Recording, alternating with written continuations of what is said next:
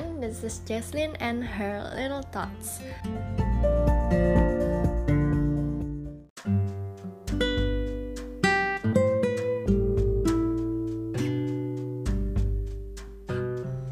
Nah, jadi di episode yang ketiga ini, aku mau menyampaikan sebuah ucapan terima kasih di tengah pandemi COVID-19.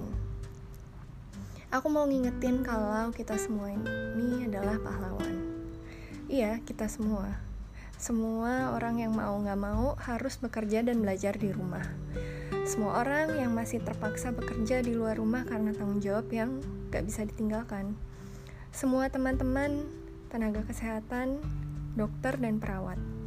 Semua analis lab yang resikonya gak kalah besar dan sangat penting dalam mendeteksi COVID-19.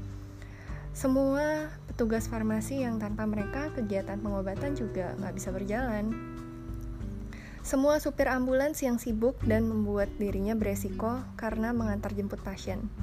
Semua cleaning service yang berusaha membersihkan setiap permukaan agar terbebas dari kuman dan juga semua epidemiologis, statistician, dan peneliti yang terlibat dalam mencari cara agar pandemi ini bisa segera berakhir.